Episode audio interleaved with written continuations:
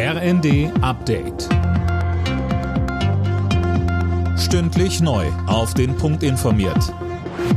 Ich bin Laura Mikus. Guten Tag. Der ukrainische Präsident Zelensky hat das umkämpfte Gebiet im Osten seines Landes, den Donbass, besucht. Nach Angaben des ukrainischen Präsidialamtes sprach er nahe der Front mit Soldaten und dankte ihnen für ihren Einsatz.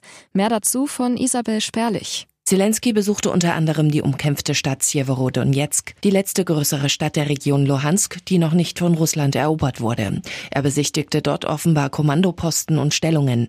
In mehreren Videos ist zu sehen, wie Zelensky in einer Art Bunker mit Soldaten spricht und ihnen Auszeichnungen verleiht. Großbritannien hat der Ukraine unterdessen Raketenwerfer zugesagt, die bei der Abwehr von russischen Langstreckenraketen helfen sollen.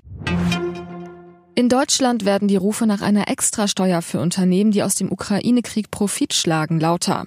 Wie die Zeitung Welt berichtet, will Bremens Bürgermeister Bovenschulte über eine sogenannte Übergewinnsteuer im Bundesrat abstimmen lassen. Nach dem schweren Zugunglück in Oberbayern suchen die Ermittler weiter nach der Ursache. Experten wollen die Radlager der drei entgleisten Waggons auf mögliche Defekte untersuchen, hieß es. Dazu werden die Wagen zerteilt, abtransportiert und anschließend untersucht. Inzwischen gibt es keine vermissten Passagiere mehr. Bei dem Zugunglück am Freitag sind fünf Menschen ums Leben gekommen, vier Frauen und ein Jugendlicher. Der britische Premierminister Boris Johnson muss sich noch heute einem Misstrauensvotum stellen.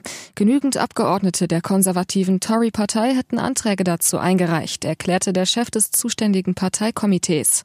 Johnson war wegen mehrerer Partys während des Corona-Lockdowns in die Kritik geraten. Ein Rücktritt lehnt er bisher ab. Alle Nachrichten auf rnd.de